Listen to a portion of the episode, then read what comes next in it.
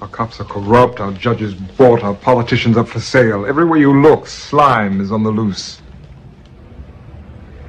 You're going to be the eleventh commandment. Thou shalt not get away with it.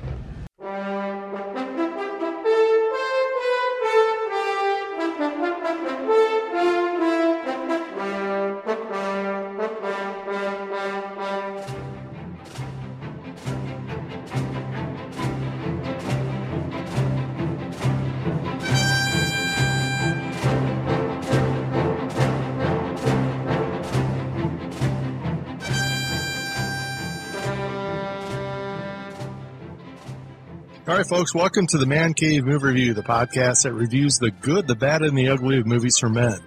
This is episode 164, and today we're going to be talking about Remo Williams. The adventure begins. This great and fantastic film stars Fred Ward, Wilford Brimley, Joel Grey, and Kate Mulgrew. I am your host, Steve Michaels, and joining me is my very good and dear friend, Mark.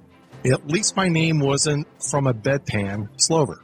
You know, there were times watching this movie that I that, that I almost wish that I was rather instead of watching it just hanging from the Wonder Wheel.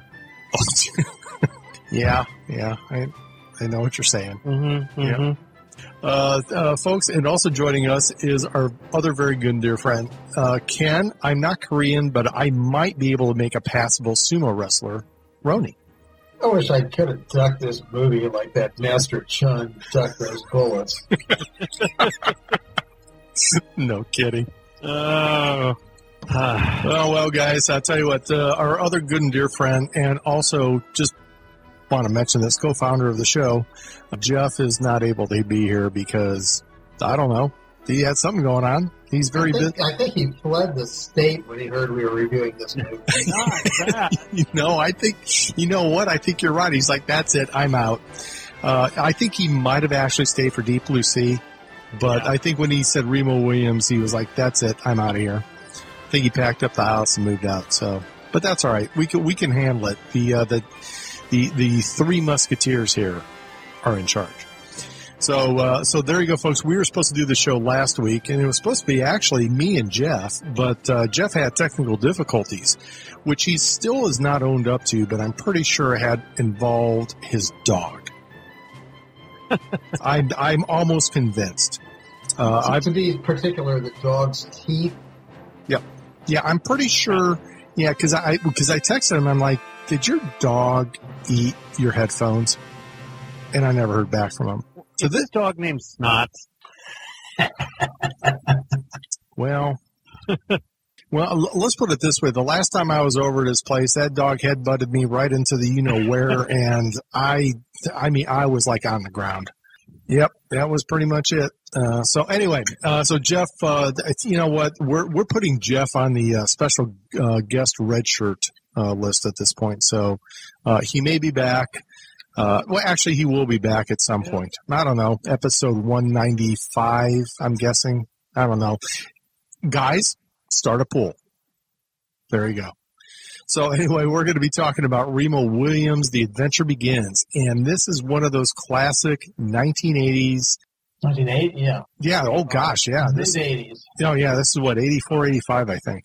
And this was, I think, supposed to be, well, when they started off with Remo Williams, colon, The Adventure Begins, I think they had high hopes that this was going to be some type of uh, franchise that they were going to, you know, really do things with it. And I think after pretty much about the first week, everybody said, nah, they ain't going nowhere. We're done. Especially, especially the part where they had in, in the name of the title colon. You know, if, if they Well, Well, this, I mean, in, in their defense, this movie is based off of, you know, a long series of of uh, books, like pulp He-Man adventure books that came out in, the, I think, the 50s, 60s, and 70s called The Destroyer, about, you know, a, a top secret assassin working for the government. And uh, it was a, back then, it was a very popular series with lots of, it was aimed at young men and you know, again, it was a cheap paperback. You'd read one, and then you know, a couple weeks later, another one would come out, and it was very successful. So I, I thought, I, I'm pretty sure Hollywood thought, well, we got all these people that are watching it; it'll be an audience. Well, I'll tell you what, uh, Ken, you brought that thing up about the the paperback book, what this is based off, and, and that's very true. But before we get into that, uh, we do have, uh, and it's uh, we've been remiss in not doing this for a while, but we do actually have a Man Cave movie review intro to this great and fantastic film.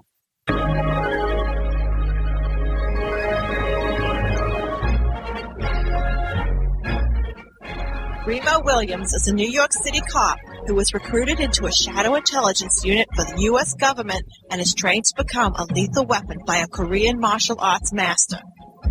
Muncie, your reflexes are pathetic. You move like an ox in heat. And you smell like a White Castle cheeseburgers. But you do show some glimmer of promise. I think we can do something with you.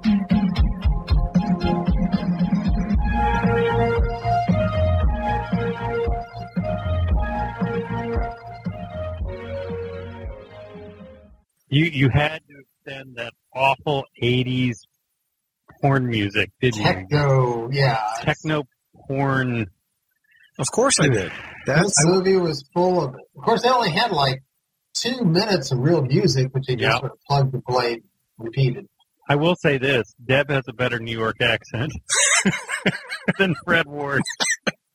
well, she had a better New York accent than anybody that was in New York Oh. at the time. well, you know that's that that's the thing about this is that it's it's great. It's it's this.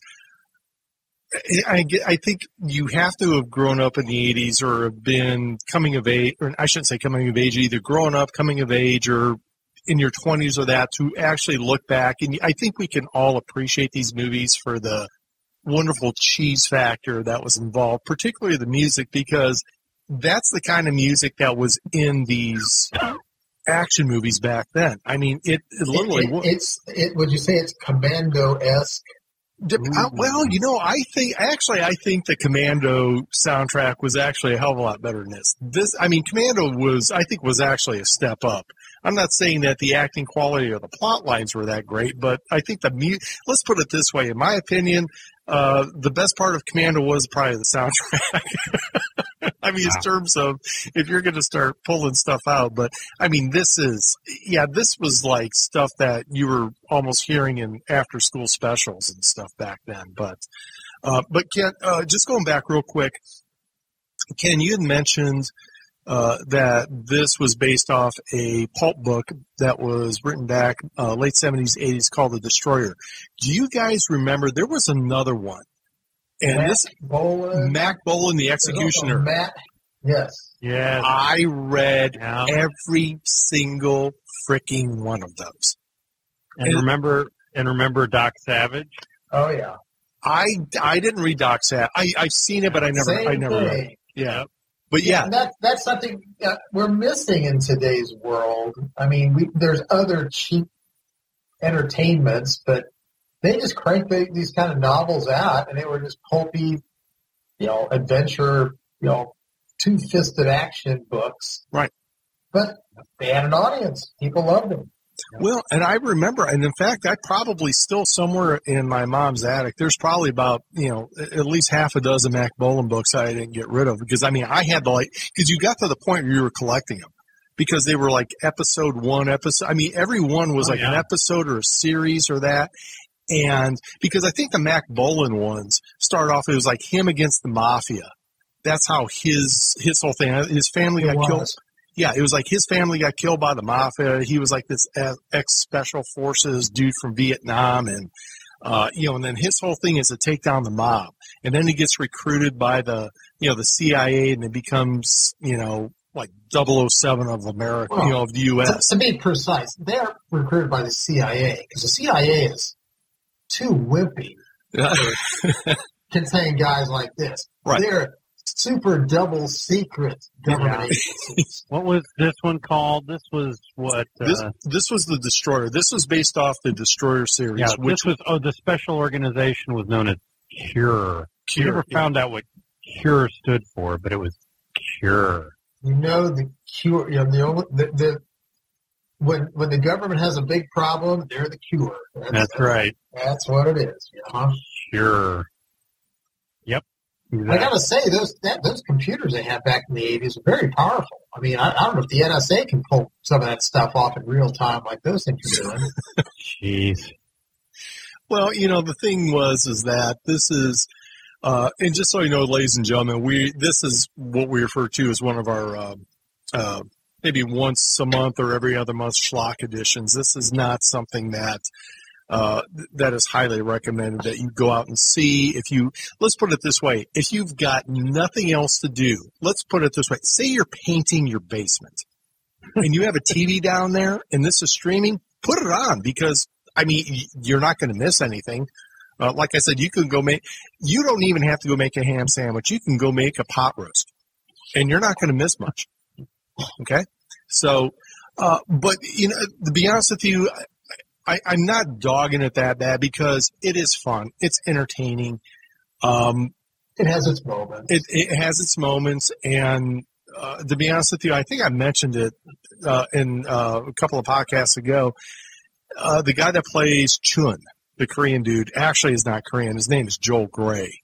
And, um, he, he He's an incredible, an incredible dancer, an incredible musician, an incredible singer. I mean, he was in cabaret. Yeah, I mean, yeah. I mean, he's been around. He's been a big, especially in the musical realm, a big player since probably the late fifties, early sixties. Yeah. really? Okay. See, Yeah. Yeah, and, and then he shows up. And it's, I, it, I did not see this news, although how I didn't, I don't know. I mean, I can remember talking to guys where it was. I, I mean, I can remember having conversations vaguely where it's like, oh yeah, you Remo Williams is coming out, and then like within a week, it's like, eh, Ken, uh, you, you don't have to really rush out to see this one. Uh, Yeah. you know, catch it when it comes out on uh, you know DVD or cable or whatever. or, or, or wait 40 years, wait till it streams on Netflix. on, on YouTube even. Yeah. The best part of this movie was Joel Grey. and Mark, that's it. You're, you're absolutely right. He He, stole the movie. he stole the movie. Um, to be honest with you, watching Fred Ward in this movie, you would have thought it was his first role. Which is it's sad because if you look at Fred Ward, I like Fred Ward, I do too. and Fred Ward did a lot of stuff I like, but like he was sort of on the trajectory in the early '80s to make the break have to be a leading man, and then it's like, and then he did this movie, Yep. and his it's like this thing threw his whole career off. You know that that's a good point, Ken. I I mean he was because gosh, I mean he was doing. I mean, got, well, he was did in the right, right stuff. He did the right stuff. He was in Silkwood. He was in Co- Uncommon Valor. Um, Southern Comfort. He was in Southern. Yeah. Com- Remember, gosh, that's an old one we did. Remember, we had to, we actually had to do that off of YouTube. YouTube. yeah, we had to Yep. do that off of YouTube. So I mean, he was doing, oh, and he was also in. Actually, you know the one that we really need to do, guys. Uh, Escape from uh, Escape from Alcatraz. He was in that too. Yes, that's right. He That's was. it. He was getting into. He was doing a, a lot of uh, in, in in these these these you know, group movies where he was a key guy. He wasn't Yeah. the star, but he was like a key guy. And you know, like I said, I thought he was he could have made the breakthrough with the right movie. He could have broken through and become like a Schwarzenegger-esque guy. I, I bet him. But again, this movie came out and in Hollywood, you do a bomb, and, and they put a lot of money and they had high hopes for this thing. It just didn't go anywhere. And I think they held that against him. Sort of had a lull in his career, and then he built it back up. Uh, I mean, that's a, a thing. We we could have done. Schlock, I mean, if we were, you know, what we should have done. I'm, I'm just going to say this because I wasn't here when we picked out this movie. But if we want a schlock Fred Ward movie, we should have done Tremors. Oh yes. Oh no, that's a great schlock. That's a positive schlock movie. Yeah. Well, but that was the thing. He was doing Tremors because at that point he realized I ain't got nothing left. I've got to pull this stuff Right. off. And here, and here's the thing. And you guys brought up a good point. This was a period of time, especially during the 80s and I think the early 90s. If you're on, like you said, Ken, that upward trajectory, and you're you're the guy, you're you're getting noticed. That you, yeah, you screw one goat, and you're out. And the thing of it is, is that it that doesn't that doesn't seem to happen now. I mean, you've got look at the number of just complete bombs that go in Hollywood now with major star actors doesn't affect them at all. But I, you're right. I think this movie sunk him because I always said before, Fred Ward, I could see him. He was going to be like the next kind of Charles Bronson type looking guy. Yeah. I mean, he Yeah. really had a, a persona, a presence about him. And I think what was bad about this is, uh, and, and I don't know if it was just the way he was directed or what, but you would have swore that this was like his his intro role that he'd never acted before. He just really came off very stiff, very. I don't know. I I, I was not impressed I, with I it. think he was. That's just the way this was Yeah. written. Was okay? Maybe. Well, then th- then he didn't. Okay. He had nothing to work with in this role. Yeah, you're right. Yet Joel Grey, like you said, I mean, Right. this guy steals the movie. I mean, the whole really, when you think about it, this whole freaking movie kind of, you go back to him, you actually stop doing, you, you stop making the pot roast to watch when Gro, Joel Grey's on the scene. And then Oh, when yeah. he's not, then you leave. You're like, okay, there's nothing else to see. When he's, Oh, oh wait, he's he's done he's done uh, watching the soap opera on his TV. Okay, yep, time to leave. I mean, he was brilliant. He was absolutely brilliant in this movie. I was gonna say the only other actor to watch in this movie is Wilford Brimley playing Wilford Brimley. Yeah. Well, I mean, he plays always the same type of character. I mean, you you you hire him for what he is.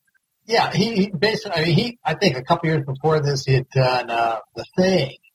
Yep. Where he plays a very similar guy. Oh, Absence of Malice. He's actually. I think his big breakthrough role was Absence of Malice with uh, Is that Paul Uh, Newman? Paul Newman and Yes. uh, Yes. Sally, Field. Sally Fields, which is a good movie, and he played a, a very, I mean, a, he had a great role in that. But yeah, he was when he did this. I mean, he broke through in the late seventies. I mean, he did bang around Hollywood for a long time. When he did But- the nat, he did the natural. Yeah, He yeah, did a lot of those guy, kind of things. Yeah, good character actor. good the character gruff, actor. gruff, fatherly kind of guy. Yeah, I mean, this is a role. The role he had, if it was just a couple years later, they would have probably gotten Fred Thompson to do it, yeah. right? Well, and the thing about Wilford Brimley, when you mentioned him about uh, being in the thing, it, it was like it took me the longest time. You know, even as I got older, uh, then I had the you know the VHS and stuff like that. I'm like, oh shoot, that's that that's Wilford Brimley. When you take that mustache off him, I have no idea who the hell that is. I mean, the only thing that gives him away is the voice. You're just like, God, that voice is familiar. Who is that? Oh, dude, that's uh, you know, that's diabetes. that that must he, he he always sported that sort of big old wall walrus mustache. well, he didn't have it in the thing though. That was Right. Yeah. Right. that's what threw you off because he didn't have it there, so he looks completely different. And uh, you know, like I said, I mean, I know how it is. I mean, I grow my beard. I've got the, you know, I'm I'm, I'm three weeks in now, so I'm starting to look a little bit like Grizzly Adams. But uh, it's you know, you shave off that facial hair, and it's com- you completely transform your face. Well, a good example is that's what they did here in Remo Williams. You know, in uh, he, you know, he's the New York cop. You know, he's got that big ass freaking mustache. You know, they shave off the mustache. What did you do to my face? Well, uh, well, we, we had to change it. No, you just shaved off the mustache. You still look the same. and you took the prosthetic nose off. Oh, I didn't even notice that part. Oh yeah. Oh, did he have the? Did he have? Oh, the, the- well, see, that's the other. That is the other major uh, facial thing that you can modify to totally change how you look is your nose. Yeah, they had the boxer nose. I have to say, not mentioning the beginning of this movie, I got two points, and that is those had to be some of the worst stage fight scenes. Where it's like you can tell, I mean, they're pulling their punches and you can see how they've got the camera staged to make it look like they're making contact. And what made it even better for me was I was watching it on uh, streaming on Netflix, but for some reason the sound was slightly Yes. off, Oh yeah. and it was Yep. you had an effect like an old uh, Enter the Dragon or kung fu movie from the seventies. And so the whole movie was like that for me, which made it you know a little cheesier than it had to be. But the other part is. I do a little bit of uh, I'm involved a little bit in the recruiting function at, at the uh, mid-sized Midwest corporation that I work at. And you know, I, I, I found a few tips that help when you're recruiting people, but shoving them into a harbor and then performing plastic surgery under duress, I guess it works. I, I think we're going to try it next week. No, that, I mean that that was a part that got me. It was the very beginning. They get, they're trying to make it all big and tense, and for all I know, they're pulling it, you know, off of the, you know, books. I don't know, but you know, number one, why? I mean, okay, if I'm a if I'm recruiting elite operatives, just grabbing some random cop off the streets isn't where I'm going to go. Well, I don't think they were grabbing a random cop. I think they had their eye on him, but it's, you're right. I mean, the whole process and, you know, setting him up, putting him in the river, you know, then they had the whole funeral. Well, who the hell were they burying? I mean, so well, nobody, it's, you know, so what the whole, perturb me if all of a sudden somebody against my will said, okay, you can no, you know, you no longer exist. You're, you're, you you no longer have a family or friends. You're going to do what we're going to tell you to do. I'd be going like, eh, I guess I'm a deadly killer, so I'll kill you. I mean, you know, I, I don't, I don't need this. I don't know if there's bourbon and babes involved. I'm, whatever. I'm, I'm in. Well, I guess the destroyer does learn tips of seduction and everything else, which he puts to use later in the book. So I, I, may- maybe it's worth it. That's the other thing about this movie, because you know when it came out, you're like, oh, okay, he can swing from this and that. Well, now any mediocre superhero agent can can do nine, 90 percent more than what Remo could do in this movie. And it was like, that's all he's doing. He's doing a circus act. Uh, okay, Well, Well- spoiled by CGI. right. Well, but you got to remember, basically, his his big claim to being able to do anything was dodge bullets. That was it. I mean, Right. he could. That was Right. it. But outside of that, you know, he was just pretty much the average guy. I mean, well, hell, the, I mean, those guys on the frickin' uh, Statue of Liberty almost took his ass out. Right. You know, he's free. That was the thing that gets me. I was like, he's freaking out up there. Those guys are climbing around like, you know, Monkeys. monkeys. Like, oh, we can, we can handle this. It's like, okay, dude, you're, you've been training with Chiun, the master Right. of Sinanju. Is that it? Sinanju? Something like that. Yeah, something like that. So, and, and all of a sudden you got a bunch of frickin', you know, local 165 iron workers kicking your ass. Dude, come on. Right. Grow a pair. Right. Grow, grow a pair. Stop, stop whining like a little baby and swinging on the thing. Go, go kick their ass. Because they're obviously not afraid, but you know, it looked. I there were times on that thing. That's what I couldn't understand. It's like, okay, you're doing all this training with, you know, with Chiun, and you're, and you're. I mean, you can run across a freaking building edge and you're fine, but uh, you get up there and you're ready to shit your pants. I didn't get it. I don't know that. Right. But anyway, yeah, but I think that was the thing. There, there was some of the writing just didn't fit. Um, Well, the other thing was they, they, they spend a lot of time building this master mentee relationship with Chiun. I mean, he's playing the Joel Grey is playing the stereotypical Asian martial arts master, teaching the apprentice how to you know do things. Of course, Ward's playing the lump that doesn't believe in it, but but comes to learn the math, comes to respect and follow the master's teaching. But it just takes forever. Well, we don't even see any martial arts. All we see is walk along the top of a building. I mean, there, you never see a scene where he's training him in martial arts either. Actually, He's running on a beach, or he's doing his high wire act. yeah, but I think part of it was is that you know I think from what he was uh, talking about, it wasn't all about the martial arts. It wasn't about the fighting. It was more you know that whole. All you got to do is just boom, hit this pressure point, immobilize, do this. I mean, because that whole initial scene when Fred Ward has to go kill Chiun, you know, he doesn't realize that's the guy he has to whack, and he goes in there, and, and you know, he's just, you know, Chiun's not doing anything. I mean, he's just basically, you know, you'd see one little move, and boom, you know, Fred Ward's flying across the room, and you know, it's just, it's it was that it, it wasn't the martial arts that we think of today in terms Right. of those kind of movies. This was, it wasn't martial arts as we think of it then. I mean, in, by the mid '80s, we had the whole repertoire of Hong Kong kung fu cinema. Right. Right. Well, and they talk about in the trivia, it's like, you know, this whole quote unquote martial art that they talk about in this, it doesn't exist. There is no such thing. I mean, it's not, there is No, it, it's it's a literary effect. I mean, the writers of the book have it so that anytime they need him to do something, it's like, well, we need him to, uh, you know, climb the building like a spider. Well, the, the, the martial art teaches him that. You know, Well, then evidently the Do- the Dobermans were were also learning from Chiun because they were because clearly they were smarter than me. right, clearly the Dobermans should have been recruited as agents. They, yeah, they were doing stuff, and I'm like, damn, I wouldn't have thought of that. Yeah. yeah, Dogs, those dogs are masters. Right, they were. right. Thank Huh. you.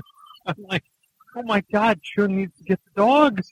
Well, the thing it is, is that, like I said, it's you know he you know he got cr- recruited into this super secret organization to um, what did they say? You have to uh, you know we're going to go out and get the guys that the Justice Department can't get because we don't have evidence. You know, but that's what they talk about. It's like you know we're gonna we're gonna be the ones that go behind the scenes, but then again. Later on in the show, they say, "Well, we can't do this now because we don't have enough evidence." Well, then shit, what the hell are you guys around for? I mean, just let the FBI do it by the book. I mean, you've got this super secret group that's supposed to be behind the scenes. Yeah, I mean, it, again, it's one of those big plot hole things in there, but uh, The super secret, and there's three of you, right, well, excluding Chiun. and excluding the two divers that went down and got Remo out of Oh yeah, the them thing. too. Yeah, you forgot about they're, that. What? contractors. Yeah. Obviously, you know who they were. They were the co-founders of Halliburton. Oh gosh. Um, okay. I mean, guys, I just want to kind of throw it out there. I, I don't want reviews, but just what do you think of this movie in the context of the '80s? Because that's what I kind of see this as. I, I, I think they were looking for. I think they were looking for something to to They were looking for a Schwarzenegger type franchise. Yes, that that exactly. And I mean, this thing just literally. I think what first week face planted. It did. Yeah. How much did this thing make? It cost. It only made 14 million in the box office. Yeah. Well, What- God, how much? what's- Well, that's actually for for nineteen what nineteen eighty. That's respectable. For 85. you know, when you're coming in saying we're, we're, I'm sure the studio had this pitched and budgeted with the idea that again we are going to go. This is going to be our Schwarzenegger, Right. and it's, it didn't go anywhere. I, I mean, mean, it, it, didn't, it didn't get nearly there. and even Dick Clark had put his name behind this thing. Well, yeah, yeah, it's his name. Yeah. Um. Yeah. Just- Just for context, uh, you know, speaking of franchises, uh, Rambo: First Blood Part Two came out in the same year, where this movie, where where Remo Williams did about 15 million, it did 150 million. Well, obviously, okay. There. Well, Well, you know, you also had the Beverly Hill Cops franchise. You had the Lethal Weapon franchise. Yeah. So were they all coming off the, that same year? Well, they all came out in the 80s. Similar, Yeah. similar time. similar frame. Yeah. time frame. But the you know the thing was, uh, and and it's evident in this movie is this movie's dull. Wh- This movie just drags. There's no action, Right. And you and and and the bad guy is, oh, he's a greedy, mean corporate bastard. Oh, wow.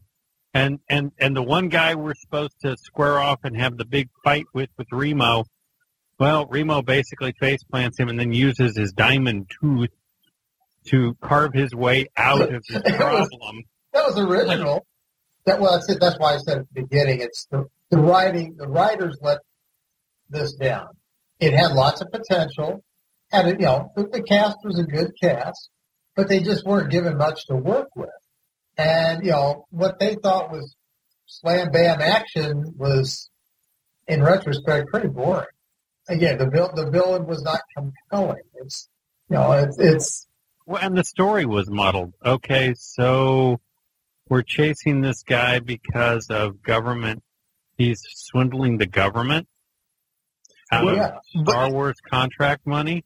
Yeah, and you're right, Mark. That's that, I think that's really what made this movie dull was the fact that you know your villain was it, he wasn't exciting. You know, it's Right. some it's some corporate dude. Yeah, he, he was having a 25% markup on his contracts instead Right. of statutory 18%. Yeah, And that- right. yeah. It's like, okay, oh my God, you know. Yeah, I All mean, you had to do is just Ken, as you know, and and Steve, just send in the auditors. I mean, it would have been over. Yeah, send Holy in, crap, the auditors are here. yeah, send in the RRS. You don't need Remo. Right. Yeah, I mean, yeah, you're right. I mean that that's really what kind of dragged this whole You- this whole A thing down. good superhero needs to have a worthy adversary, this movie didn't provide a worthy adversary. Correct. Excellent point. Very good point. And, Outstanding. you know, and I'm going to just put in a plug, you know, I feel sorry for Kate Mulgrew. I mean, she's a fine actress, but she had a thankless role in this movie, and it was, she did what she could with it, but, uh, I mean, she wasn't the female, you know, love interest. She wasn't the action interest. She was just sort of like Irrelevant. Again, I, there, there's, Irrelevant. there's a cost overrun, and I'm going to get down to the bottom of it. I think the word wait, you're wait. looking for is irrelevant. I'm sorry. I'm going to say she was relevant, but it was just no, no, Steve. I, I think you're onto something. What was that word again? I think it's called irrelevant. Thank you. It, yeah, you could have carved her whole thing out, and the movie wouldn't have suffered really. No. No, and that's sad because again, she's a fine actress, and and that's it. It's not a knock against her. She Yeah. She took what role they gave her and she plodded along with it. yeah, I mean, she didn't do an awful job. She just had an awful role. Yeah. And for those of you who don't know who Kate Mulgrew is, she was the captain in Star Trek Voyager. that's Janeway, and, and a variety of other roles. Yeah, I've never, I have never watched Voyager. Ugh. I've, I've watched um, uh, the Shisa, uh, Next Generation, and I was gonna start watching Voyager, and then I got hooked on something else. So You didn't miss anything. really, No. Well, that ran for quite a while, so I had to figure it had to have had something. Yeah. Well, it had. It was the only Star Trek out there. Oh, all right. Yeah, now I've heard Enterprise is pretty much just you might as well just go drink Ah. bleach. But Uh, yeah. It's it's yeah. Which is too bad because it's got some good actors in it. So all right, well there you go. Uh, I'll tell you what, guys, I'm going to jump over to a little bit of trivia. There's not much on here, and there's some of this, yeah, and there's some of the stuff I Huh. I do want to um, I do want to mention just real quick. Uh, let's see, uh, some of the actors who audition, oh, yeah, some of the actors. Mark, did you get my text? You saw how much of that uh, Bulleit I've So you would don't say don't say that hard word. Say went out for. Yeah. There we go. some of some of the actors who auditioned for the part of Remo Williams claim to be proficient in the martial art of Sinanju, not realizing it was a fiction derived from the Destroyer novels on which the movie was based. So I'm wondering who else went out for it. I don't know. I'm guessing that you know it'd be funny if Steven Seagal was one. I would just chuckle. Steven Seagal. Steven Seagal, Steven Seagal would have been great in this. Yes, Oh he, actually, he would have been. and he would have been the perfect bad guy for it. Well, you know, they're all going. Thank God I didn't get that role. Well, you know that's the thing too, because this is this is during the height of the Steven Seagal movies, and Steven Seagal. and it goes back to this movie just didn't have the action. When you look at the the eighties, I think, and this is something we'll have to talk about a little bit later. I mean, the eighties really were the decade of the ultra action movies. They were. I mean, this movie had tons of potential, but they spend. It's it's an origin movie, number one. I mean, obviously, I mean the title tells you. But unlike a lot of other origin movies, like let's say, you know, how many how many Spider-Man origin movies there have been lately? Three, four, where they you know, punch it up with lots of action. They just spend a whole lot of time with, you know, their exposit, you know, doing expositions on this or that or what they do, and then you have all those scenes of him balancing on a pole or walking on a ledge. And, you know, the master teaching him the arts, and I mean, about half the movie is just pretty dull stuff like that. And by the time you start getting a little bit of action, again, you're going up against this, you know, hapless mook of a CEO that really doesn't do that much to threaten you. It just doesn't reach out and grab you like, not that it's a great movie, but you know, the closest, the, the closest I can come to it is Commando. Same epic, same basic sort of storyline, sort of, but you know, at least Commando jumped right in there. Even if they had guys wearing chainmail T-shirts, I mean, it was it, it, it was action packed. Well, look at Under Siege. We reviewed Under Siege. Yeah. And it, technically a schlock movie. Right. Now it came it came out eight eight years later, but nonetheless, everybody, you know, it, it it's kind of like the roadhouse of of those kinds of movies. You will stop at me if it's on. You'll stop and Yeah. watch. Absolutely. I correct me if I'm wrong. This the idea to do this movie was Steve's idea, right? I I'm don't not. know. I'm not being critical. I'm saying I, I believe it was you that brought it up. I take full I take full responsibility. Yeah, and I think would, would it be fair to say that this was just fond memories of your youth and you know schlock movies of your youth is what brought this up, and that you hadn't seen it for a long time? Ken, you, you pretty much hit on the head. Yeah. I was, um, let's see, I was a junior in high school, sophomore, junior, somewhere around there. Um, and, and I remember seeing it, and it was like, yeah, yeah, it wasn't bad. Um, but it, but I think it's now. I look back and it's like, oh gosh, I remember that movie. And like I said, I think this is one of those where you know we we want to throw a schlock movie out there every once in a while for the listeners um, you know, to kind of see. I mean, there's, I, I do have standards. I mean, there are some that I'm never going to put out there, but, uh, you know, you know, this is definitely one of them. the thing is, to your point, Steve, and it's kind of nostalgic when you watch the cars and you watch the see the computers and the way they dress and the action sequences. Part of it, it don't get me wrong, I'm not defending it, but there's a certain nostalgia for that period when this was considered kind of a. a they were throwing a lot of these movies out to say, okay, is this going to be the next um, series. Right. And there were a, there were a number of these, like Time Rider and stuff like that, were all out there. Right. And and Mark, I Oh, think yeah. you, and Mark, you really hit it right there for me. I mean, yeah, I talked about this one because it's and and I think when I first brought it up, yeah, we have to do this. And I remember because to be honest, I probably haven't seen this movie in probably 25 years. And I'm like, oh yeah, let's do Remo Williams. And I remember after sitting and watching and doing the stuff Pie, I'm like, oh shit, what did I do? Because I mean, it. I think it had better memories Sure. than I did, but it, it and it's because of the stuff that you brought up. It's like it's the memories that you think of, you know, the way they look, Well, like it'll the be interesting to see if there's any listeners who have fond, fond memories of this and this. They appreciate the podcast for what it is. Yeah. Because I mean, I don't get the idea this is a worthless movie, but it's a it's it's a disappointing Yeah, movie. well, Here's how me, I because I I never saw it ever. All right, gentlemen. Uh, let's see. It is. Uh, it's about that time for uh, brother. What you drinking? And uh, let's see. What Mark? We're gonna have to start off with you. I can't. All I can't go first, obviously. Oh, So obviously. All right. I was out east recently in the Fredericksburg, Virginia area, uh, doing research on a book I'm working on and hitting uh, six battlefields in four days. And there's a local brewery out there called in, in Fredericksburg called the Blue and Gray Brewing Company. And they had the big one pint six fluid ounce beers, so I picked up three different varieties. So tonight's variety is their American Pale Ale, and it's a standard pale ale. Um, very tasty, uh, nice, kind of a rye, little bit of a rye overtone with a good hoppy flavor.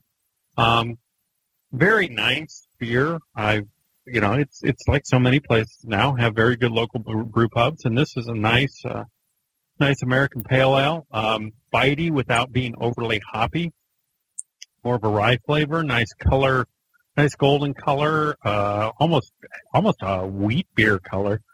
But uh, yeah, so Blue and Gray Brewing Company. If you live out in that neck of the woods, you're probably familiar with it. Tasty beer. Glad I uh, picked it up, and I'll I've got two more different beers of theirs to sample. So there you go. Very nice. Like it.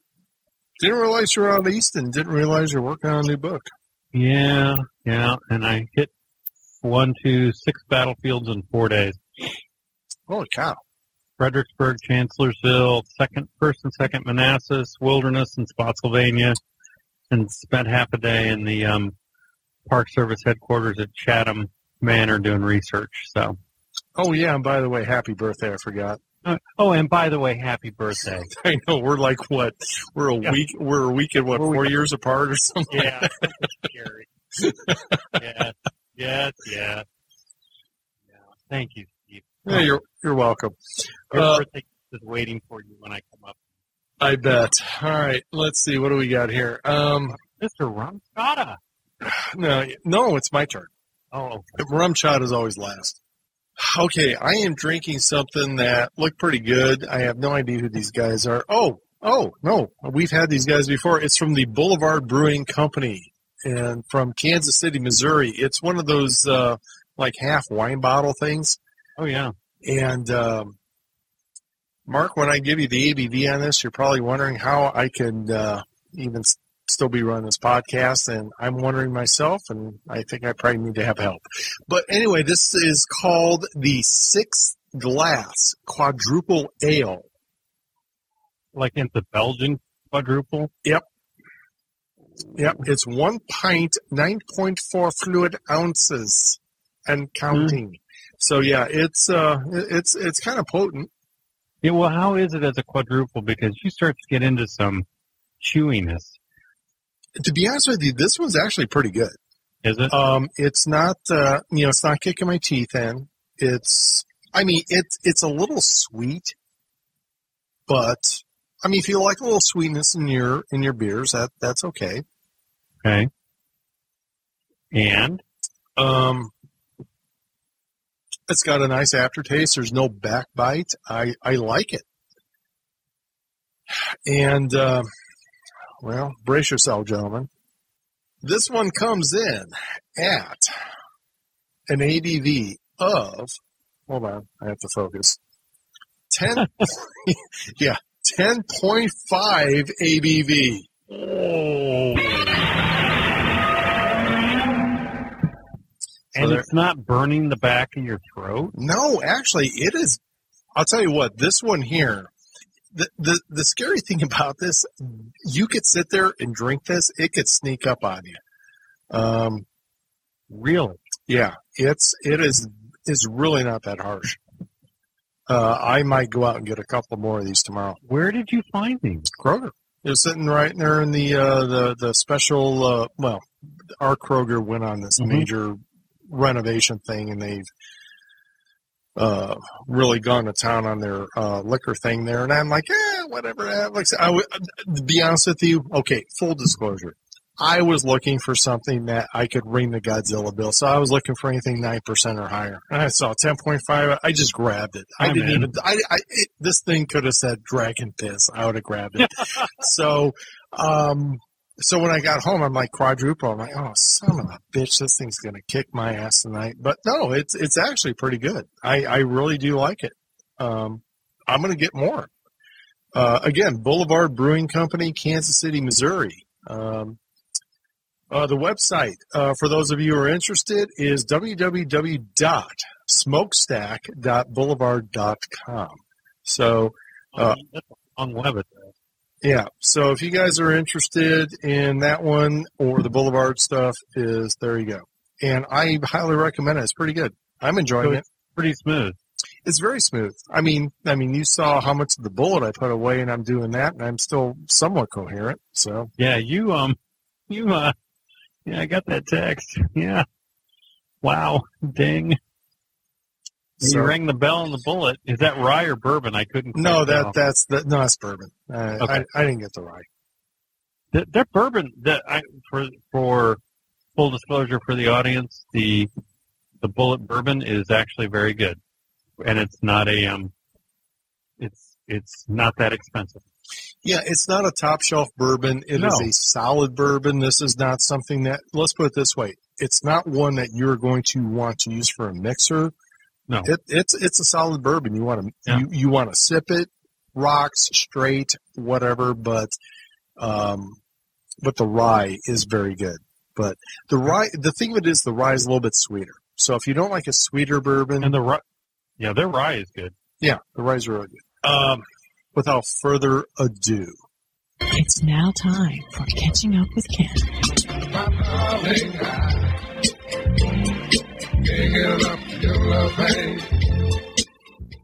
all right, Ken, what do you got? What's the highlights? Yeah, let's see. Uh, been a few weeks since I've been on. Uh, so back several weeks ago, I took a short trip to Chicago and visited the Field Museum. I love the Field Museum. I had never been to the Field Museum. Oh, Are you It's a great kidding? Museum. I was in there all Wow. day. Oh I yeah, went. I went in there thinking I- I'm going to go to the Field Museum and the planetarium Nope. and the aquarium, which is all right next door. And I went into the Field Museum and I saw maybe 60% of it. Took me Oh, all yeah. day. But tons of stuff. They had a very nice traveling exhibit on the Vikings. Did you see the uh, shrunken heads? No, I didn't see the shrunken heads. I know. I was going to say you missed the shrunken heads. Where are the shrunken heads? Are they the, the southeast, the southern No, Pacific they're thing? Africa. They're the African section. I didn't get into that section. Oh, the I mean, I saw the dinosaurs, and I saw the Chinese stuff, and the the the you know the, the fossils. I didn't get to the Egypt section. Oh, there's mummies out your ass. I again, I went there, and I decided I'm I'm going to be back. The Field Museum is a great museum, uh, and also it's right there by the aquarium and by the planetarium. It's a Right on the south end, south end of downtown. Uh, my original plan had been I was going to I was going to be up that way for work, so I figured, well, I'll just take Friday off and go to Chicago, and I'll get a, a room and like spend a couple days in downtown Chicago. But there was like the game, you know, season was starting and all this stuff. You could not get a room for less than five hundred dollars in Chicago. I was like, eh, I'll just drive home. I'm not gonna I'm not to do this. But I am to go back. It was fun. Uh, so yeah, I like museums and the Field Museum is great. After that, you know, lots of work. Last weekend, I did my Bar of the Month Club at La Mulita, which is a nice bar attached to the restaurant called Delicia on College. La Mulita sort of a Mex- uh, upscale, urban, cool, hip fusion Mexican bar. And I had said, I thought they had some very good food. The drinks were all great had a nice mix of people. Some I hadn't seen for a while, so it was kind of nice. And uh, then Saturday night, I, I actually Saturday and Sunday, I went down to uh, the Vincennes area. A friend of mine's got a there's a family farm down there, we had a about 40 people down for a big camp out. Uh, had, had a bonfire, went on a hayride, went hiking, went shooting. I didn't get the shooting in. I took my gun, but by the time I got there, it was already done. Uh, had a massive breakfast the next day of sausage gravy and biscuits, Mm. which I dearly love. Uh, then came home. And uh, basically, that's been that. Uh, tonight, I went after work to the uh, Brass Ring, which isn't a, a strip club, in case you didn't know. And uh, Come on, I it's all right. You can, you can admit it. It's a, It's not a strip club. And I also went to the Stutz building and took in a little bit of the uh, First Friday art stuff tonight. So not not great. But the thing I love about the Stutz building is that's where they made the old Stutz cars, and they got a nice exhibit of the Stutz. All the Stutz production run is inside. They got you know restored versions of it. And my grandmother worked there when they were making Stutz Bearcats in that place. So really. yeah, she was a secretary down there. So, yeah, before she got married. Uh, so anyways, that's been what's up with me. And I'm drinking a vanilla vodka and Diet Coke. Very nice. Yeah, the Field Museum, Steve. You agree? One of the best museums ever. Yep, I, I could tell you guys. Um, well, again, we're Hoosiers, but uh, well, I grew up in the region, so we kind of consider ourselves a suburb of Chicago. But uh, be honest with you, uh, the Field Museum, the planetarium, and the aquarium. I mean, there's you. You could pretty much you could pretty- pretty much book a week in Chicago. Go see those three places and have time to spare to go to some of the most fantastic bars and restaurants in Chicago. Yep. Um, it's it, uh, Chicago, be honest with you, I mean, I've got my issues with Illinois, but uh, Chicago, I've always, I, I love Chicago. It, it's, and the Museum of Science and Industry, where And- the U505 is. yep, absolutely. I mean, there's there is so much to see there. I mean, I, mean, I, God. I actually last time I went to see the Field Museum was on your wedding day, Mark. Yep. I remember. We Rick and I stopped off there on the way up, and that's why we were running late for the wedding. Had to sort of knock Paige out of the way when she was standing, getting ready Yeah, to that- walk up the aisle. My my wife still appreciates that. That's why you're never invited for Thanksgiving. Get out of the way! Get out of the way. We got to get our seats. That train's blocking our access. you know. Right. That But no, uh, How I lewd. All right, guys, that is it with uh, Brother What You Drinking and catching up with Kents. Now we're going to move on to clips.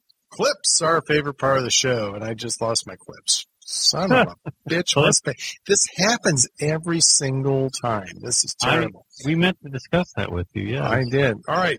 Uh, let's see. We have, uh, okay. It, again, guys, remember I recorded this about a week ago and I forgot what all this stuff is. And I, I was like putting different, uh, name tunes on these things. So this one is what the fuck, What the WTF. fuck? Yeah. What the fuck?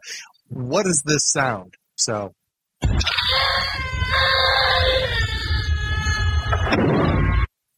Oh, that's right. That's when Remo was stepping on the hand of the guy that was trying to kill him. That was the most horrible sounding whatever. So there you go. That that's what it is. All right, number two. I'm Harold Smith. I'm the head of the organization that just recruited you. you call dumping me in the river and reshuffling my face recruitment? Yep, it works. Well, there you go. that's why I'm recommending it to the uh, executive leadership team to use this to That's what get new went in. people. Yeah. I'm writing the memo up when I get into work Monday. All right, uh, let's see. Number three. This is a wonderful country, my boy, but our legal system doesn't work the way it's supposed to. We're talking about people who roam the halls of power with impunity, who corrupt and subvert the very principles our Constitution exists to uphold. Look, your friend already gave me the Gettysburg Address. Oh, has he? Here's another one. Guard, protect, and cherish your land, for there is no afterlife for a place that started out as heaven. I like that. The, I that I really like that quote. It's probably my favorite one of the whole movie. That's Probably some of the best writing in the movie. Yep. Yep. Somebody had That's to in the first 20 minutes. Yep. All right, uh, all right. Now we're going we're going to get into the uh, really good clips where Chiun is involved. And just so you know, folks, this is not a politically correct um, podcast. Oh, it's not a politically correct movie. So we're just going to go with it. And I, I, I think under the rules of modern PC, this would not be a microaggression. This would be a macroaggression. All right, let's go all in. Shove the chips in, baby. yeah, pretty much. And you know what? If anybody's listening to this show this long, you are not one of the delicate Yeah. flowers that need a trigger warning. So Yeah, Brace here's your painting couch. here you go. Well, Chiun, what do you think? He is very slow. His reflexes are critical, poorly coordinated. He is in wretched physical condition, impetuous, and clumsy. He moves like a baboon with two corrupt feet. hey, can we say every stereotype? Right, pretty much. To show him ancient Chinese secrets. Calgon. I believe that's called Calgon. Do you remember that commercial? Oh my Oh, God. Yes. Oh, they would have been crucified oh, Calgon. today for having that commercial. Oh yeah. Now you know. Here's the thing. I'm watching this movie, and two things jump to mind about production values, real quick, because I was thinking about the fight scene in the in Chiun's basement. A, this was shot on a low budget in a back lot, and B, like so many movies in the '80s, this thing has that whole washed out, fuzzy look to it. Yes. Just ugh. And I think that's part of what bothers me about them. It doesn't it doesn't hold up in the quality control department either. Right. And even for that time, it didn't. So, Right. All right. Uh, let's see. Next. Your reflexes are pitiful. The seasons move faster. No doubt the result of all that filthy poison you have been stuffing into your belly. Do you know why Americans call it fast food? Because it speeds them on the way to the grave. As I feared, you have no sense of humor. What was that? that was awesome. I think that was his way. That was probably the, the the maybe the third or fourth time in his entire life that he laughed. Oh my God. That was awesome. Okay. Oh gosh, I know. I it, the thing of it is, is that the stuff that he did. Oh is- yeah. Oh gosh, he's awesome in this movie. All right. Especially when he's on his fingertips watching. The Watching the soap rich- opera. Yeah. Yes. Well, that's how I watch TV. Yeah. Don't you? Oh yes, of course. All right, next. It would be better for you to eat this can than what is inside of it. Why must everything in this country be covered with monocytic monos- monos- Monosodium glutamate. You can't even say it. I can say rat droppings. It does not mean I want to eat them. See that, that the thing of it is, all the good writing was for him. There's, I mean, and I, I just, the thing of it is, is that all you have to do is get the quotes of Chiun of this movie, and you would actually have a really good movie. They, if they had done a movie about Chiun, Oh, there you go. it would have been great. That, that's where they screwed up. Yep. So, all right, I love this part. Yeah, sex. Now you're cooking. I mean, maybe it's the breathing and the rice. and the- 36. 36? The 20 steps designed to bring a woman to sexual ecstasy. Though I personally have rarely found it necessary to go beyond seven to achieve bliss. What? I think I think that was that whole thing about like because he's been cooped up, he's he wanted to have women. and- Oh, I know. Oh, I love that. I never had to go past seven. Uh, let's see. All right, uh, number eight. Even worse, you and the woman gorge yourself on streets. Excuse me, but I do have a name. Women should stay home and make babies. Preferably man-child. I see you both went to the same charm school. Break out the fainting couch. Oh my gosh, I should have gave a trigger warning. You should have. I need to sit down. I forgot about that one. Well, part of it was is that it wasn't his comment; it was Kate Mulgrew's. The the way she looked Right. at him and the reaction, and, I mean, th- th- it was priceless. It's the thing of it is, is that a lot of these quotes or the clips that we do, some of them you really got to see it in person because man, it it's even better. All right, all right. Last and certainly not least.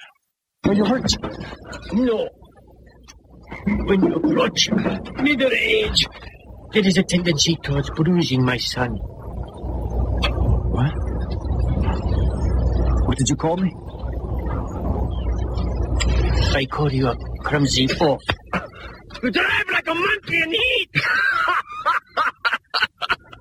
God, the acting on Fred Ward is so bad. I know that's exactly what I'm getting at. It was horrific. Uh, You, you would have thought it was his first movie.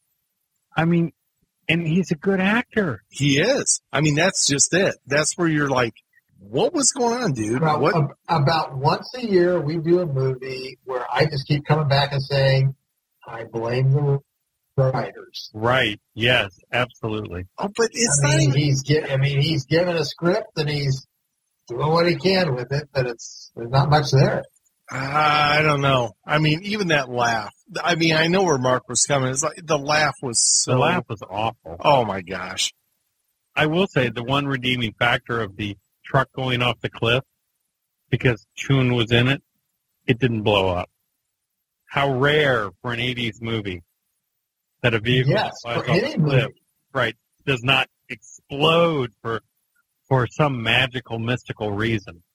But Well- the thing, but the part of it is, is that that's what's true is that cars just don't ignite Right. when they hit. I mean, it doesn't. It doesn't Excuse work that way. Yeah, it doesn't work You that know, way. a, this just reminds me of a schlock movie that I think would be worth doing, but it's a real schlock movie. Is Top Secret.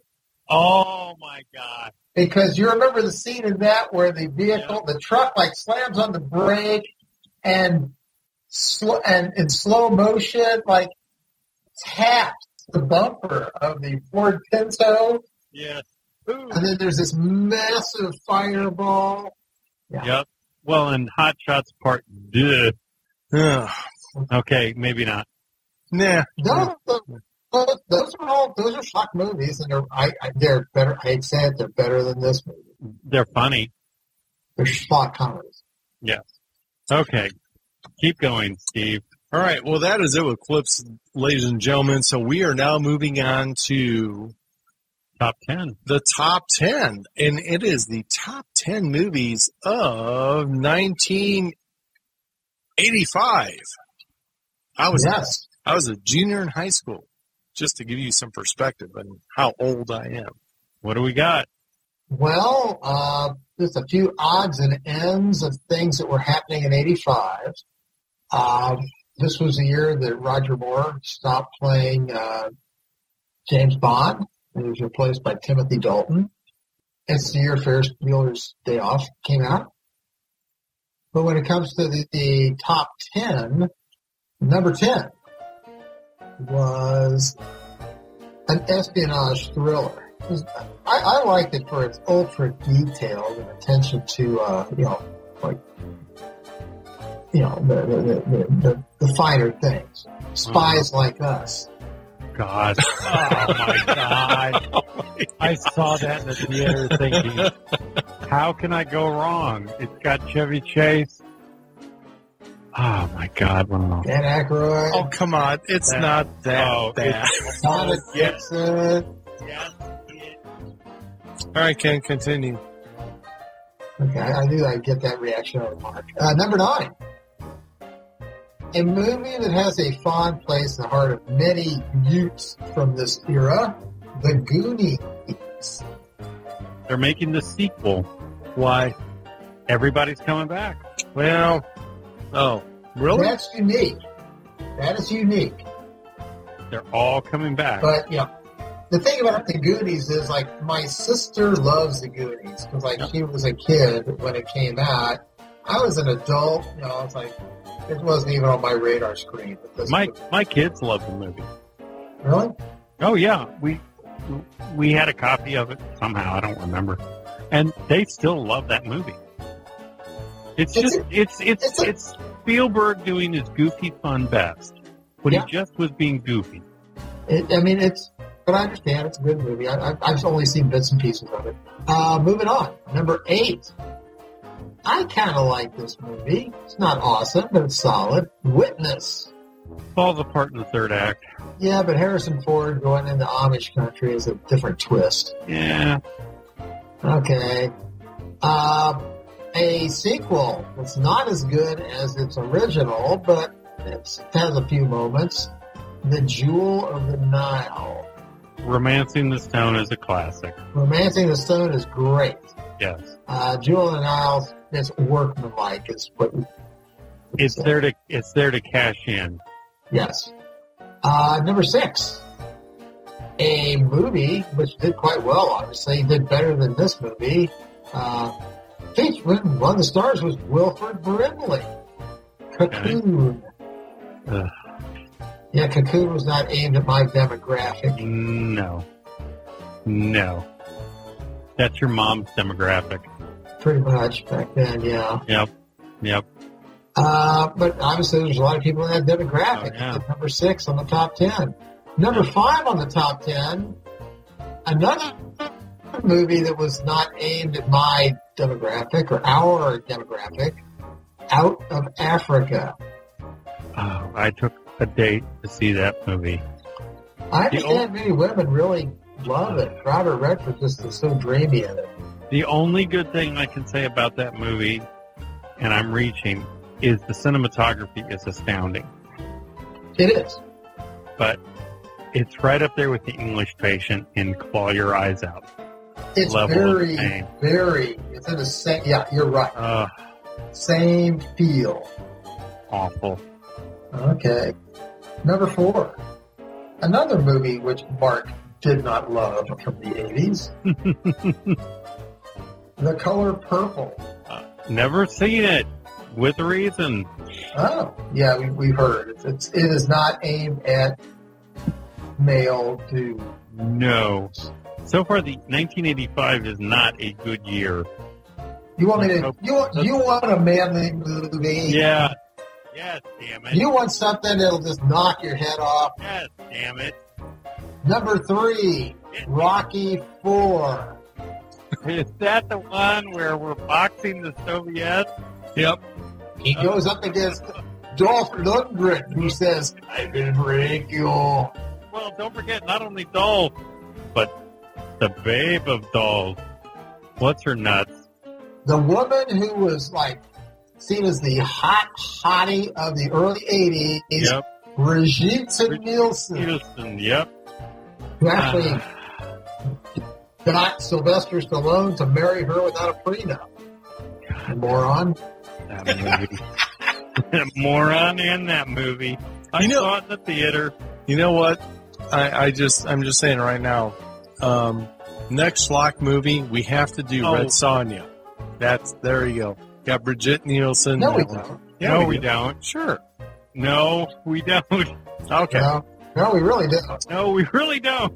Sorry. The uh, the sixth glass uh, quadruple ale is kicking in. Continue, Ken. Ignore me. Okay, well, if, if Rocky Four knocking a block off of a, a Soviet commie, you know, slab of beef like Dolph, wasn't manly enough for you, It wasn't explosive enough, It wasn't destructive enough, number two would have satisfied you because it's Rambo. First Blood, Part Two. Ooh. Oh, there's a lot of. Yeah, there's a lot of North Vietnamese. year for Sylvester Stallone. Yes, absolutely. And that's why I think when they did uh, Remo Williams, their hope was like, if we can only get like half of what Sylvester is going to do this year, we'll be doing great. Right. You know what? If this had been Cobra, they would have been rethinking it. Co- Cobra was pretty much, it humbled Stallone.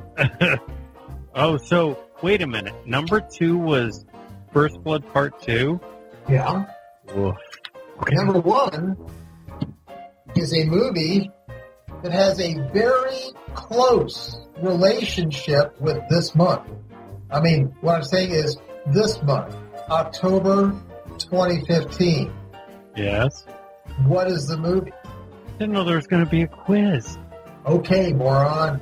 It's Back to the Future. oh God. I still want my damn hoverboard. Oh wait, that's the second one. You know, where's our flying cars? That's Back to the Future. is But it? no, Back to the Future. I love Back to the I love the whole Back to the Back to Future the series. I mean, the is last of them's kind of weak, but I like them all. Oh, the first one is a classic. Yeah, and the second one's good too, in my opinion. Yeah, yeah. Third one, again, kind of milking it. Just run out of steam. Okay, so 1985 was not a great year for movies. Not based on that, it wasn't. Good. Lord Almighty. That was terrible. Thank All right. you. Well, there you go. That Ter- is terrible. Hang on, I gotta. You, you got me. I gotta check something. nah. Okay. We, we we're moving on to clip. We're moving on the clip. Yeah, we got to go on the checklist. Fine. I was just gonna say, 85 was terrible. What was 86 like? I'm looking at it. nah, nah. Yeah, it, it had its pluses. There's some Well, they- We mm. said the top ten, and they you Suck. you have failed us for the last time. I can't. I, the facts are the facts. Don't blame me. All right, so there you go, folks. That is it. Can you tell I've been drinking a ah. ten point five percent quadruple? All right, we're moving Getting up, on. what, To, 11 tomorrow. yep, we are moving on to the Man Cave Movie Review. clips. No, not the clips. It's the uh, the checklist. Oh shit! Uh, the checklist of um, oh, who's in this thing? All right, number one.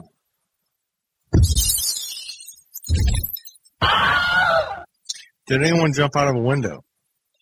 Yes.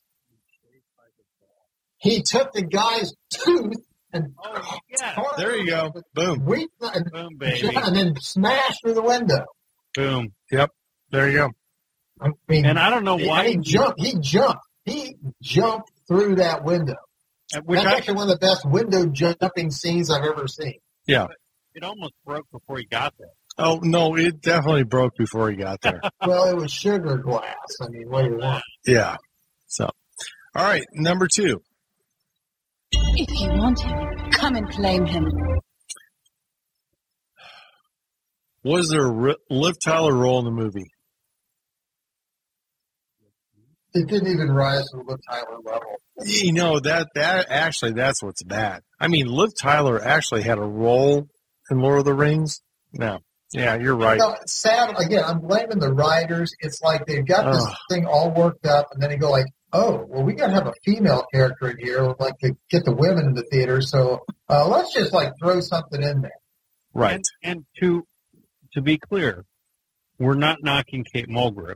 Yeah. No, She had an awful script to work with. She's fine. The role is awful. Right. All right. Uh, let's see. Number three. Son of a bitch must pay. Was there a son of a bitch in this movie, and did he pay? Yes, they're called the writers, and I hope they never got another job. Yes, them, and yeah, and everybody else in the movie that was bad did ah, pay. yeah, it, it, all the bad guys did get it in the end. Yes. yeah. All right, gentlemen. Number four. Was there a Wilhelm scream in the movie? I didn't hear one. you know what? How the hell was there not a Wilhelm scream in this movie? That's actually almost bla- blasphemy. Right. Thank you. God. It's terrible. I was shocked. I was too. Hmm. All right, let's see. Next.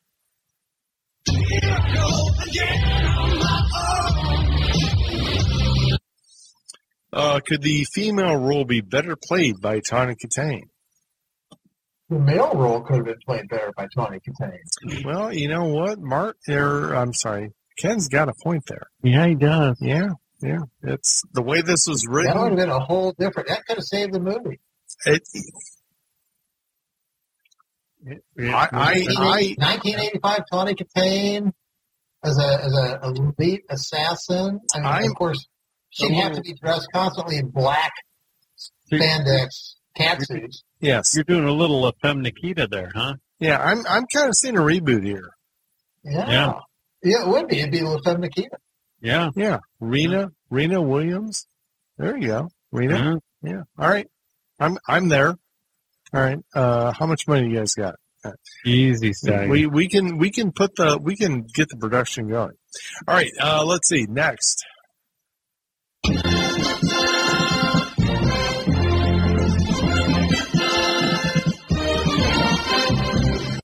Was there a montage in this movie? They couldn't even muster that. Are you kidding? This whole movie, half this movie was a montage. But but it was so awfully done that you're like they they, they don't deserve the honorific of a montage. Just, just get through it. Just get through it. Yeah. I mean, you know what? Mark's Mark's really got a solid point. It really doesn't deserve the No. honorific. Nice.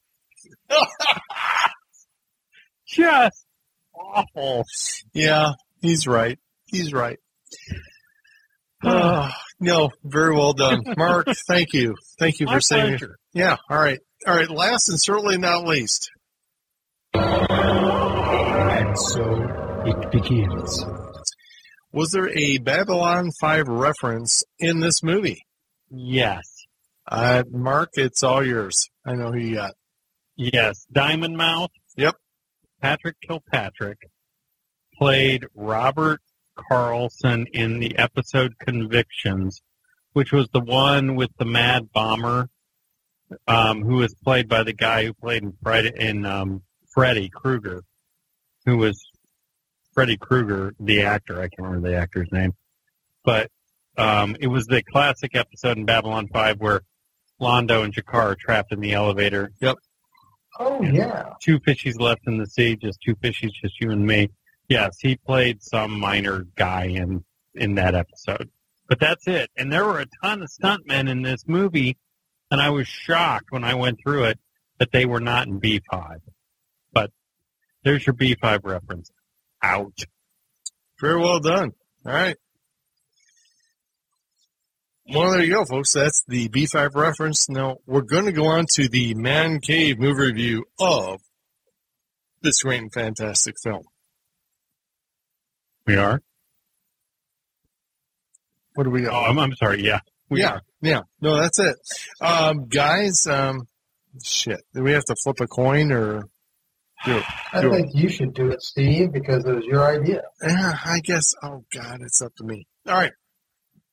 Um, as we talked earlier in the show, this movie kind of brings back some of that nostalgic period of my of my life when I was a young teenager and I saw this movie.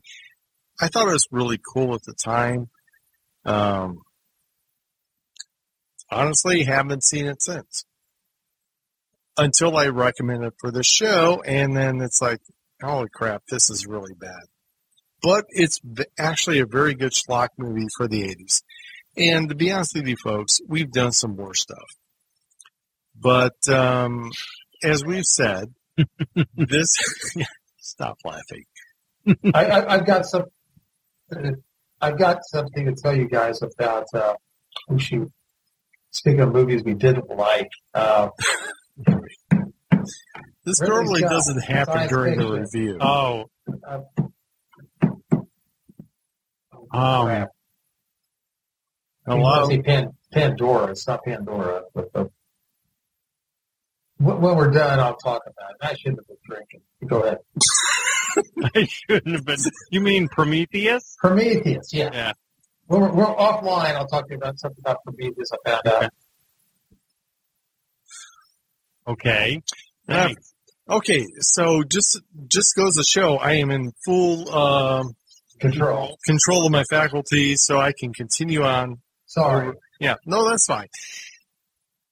This is one of those movies that we really do kind of look back, or at least I do, and it's fun, it's exciting, but compared to the rest of the stuff out there from that period, it sucks.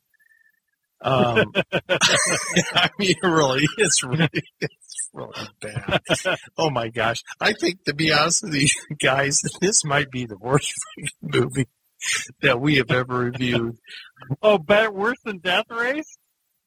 Oh my God! Yes, Death Race is a classic. Good lord!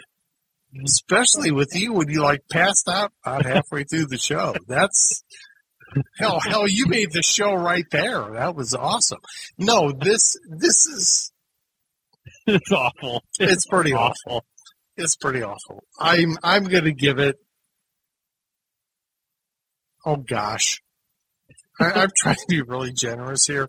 Well, okay, the only you know, thing that, wait, real, real quick. The thing that saves this movie, the reason our listeners should watch it is for Joel playing Chiun.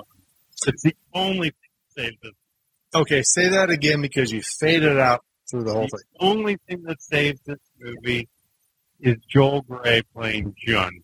Yes, That's it. you have to see it for Joel Grey.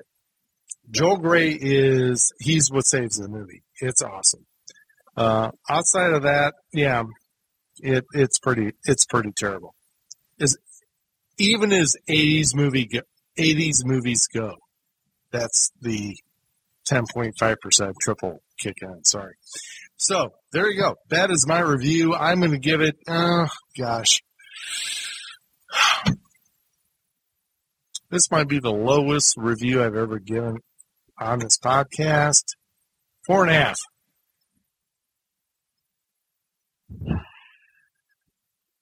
I'm going to give it a five just because Joel Grey is entertaining. But yeah, it, it's it's pretty forgettable. Obviously, because there wasn't a sequel. However, Yes. They are looking at rebooting this series. No. They Yes. better not. Oh, good lord. Yes, they are. Yep. They are looking at rebooting Seriously. the series. Yes, they are. They're looking at rebooting. Do rebooting. they say who with? Uh, they don't say who with. The director. Hold on. Um, da, da, da, da, da. hold on just a second. Um, Shane Black has been hired to direct a fresh adaptation of Warren Murphy's pulp novel.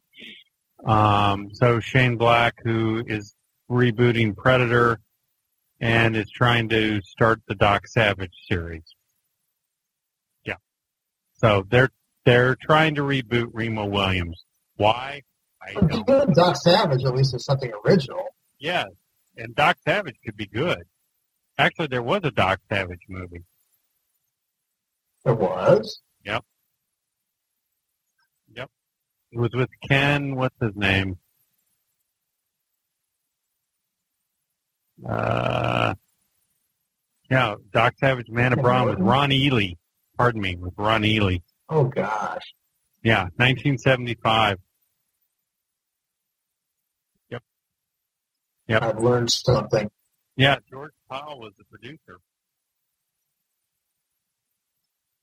So, all right, Steve, grab control of this damn podcast. Well, I've Get us tried. out of here. All right, get us out of here. All right, folks. Well, there you go. That is the reviews of No, Remo it's Wheel. not. What? Oh, I said nothing. Oh, Ken, Ken. I was going real fast and say I gave this careful, careful consideration before watching or before we did our podcast. I came into this knowing exactly what I was going to say. I wasn't going to let my my vote be swayed by anything said. Nothing mm. has changed. I give it a four. Well, you're you're right up there with the rest of the crew. So it sucks. there you go. Yeah, it's pretty bad. I, again and again, ladies and gentlemen, I apologize. I remembered it more favorably back in the day. That's the problem. All right, so there you go. That is it with the Man Cave Movie Review and uh, all of our reviews. So that's it with the Man Cave Movie Review episode 160. Shisa, what the hell is it? 64? I don't know. You're in command. I'm in Yes. command. 64, 164. I, I lose track. We've been doing so many. So that's it. Uh, we are done with Man Cave Movie Review, episode 164. Look for us on our website at mancavemoviereview.com and look for us on iTunes at Man Cave Movie Review and leave us a comment. Tell us if you liked the show or did not like it.